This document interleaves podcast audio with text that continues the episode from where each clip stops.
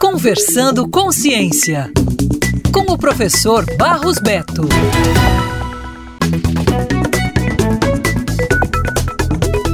O combate aos fungos não é tarefa fácil. Há tempos, eles têm causado doenças em seres humanos e desafiado os pesquisadores, que buscam resolver tanto a escassez de novos medicamentos quanto a resistência dos micro-organismos aos medicamentos que já são conhecidos. Uma pesquisa desenvolvida pela Universidade Federal do Ceará e publicada na revista Nature recentemente promete ajudar a diminuir este problema. Uma espécie que se beneficia da resistência às drogas farmacológicas é o Aspergillus fumigatus, fungo presente no ar e no solo, que é o causador da aspergilose, doença com mais de 300 mil casos no mundo por ano, que chega a acometer 90% da população mais suscetível à infecção. A pesquisa utilizou moléculas sintéticas criadas em laboratório em conjunto com o remédio, o que proporcionou um melhor efeito farmacológico. Quando combinada a caspofungina, uma dessas moléculas chamada brilacidina, BRI, é capaz de potencializar a atividade da droga, tanto no fumigatos quanto contra outros patógenos fúngicos. Já testado tanto in vitro quanto em vivo,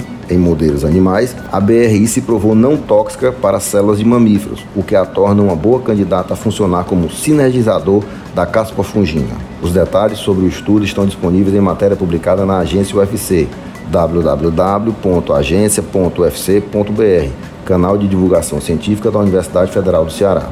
Isso é pesquisa, isso é ciência, tecnologia e inovação. Valorize sempre.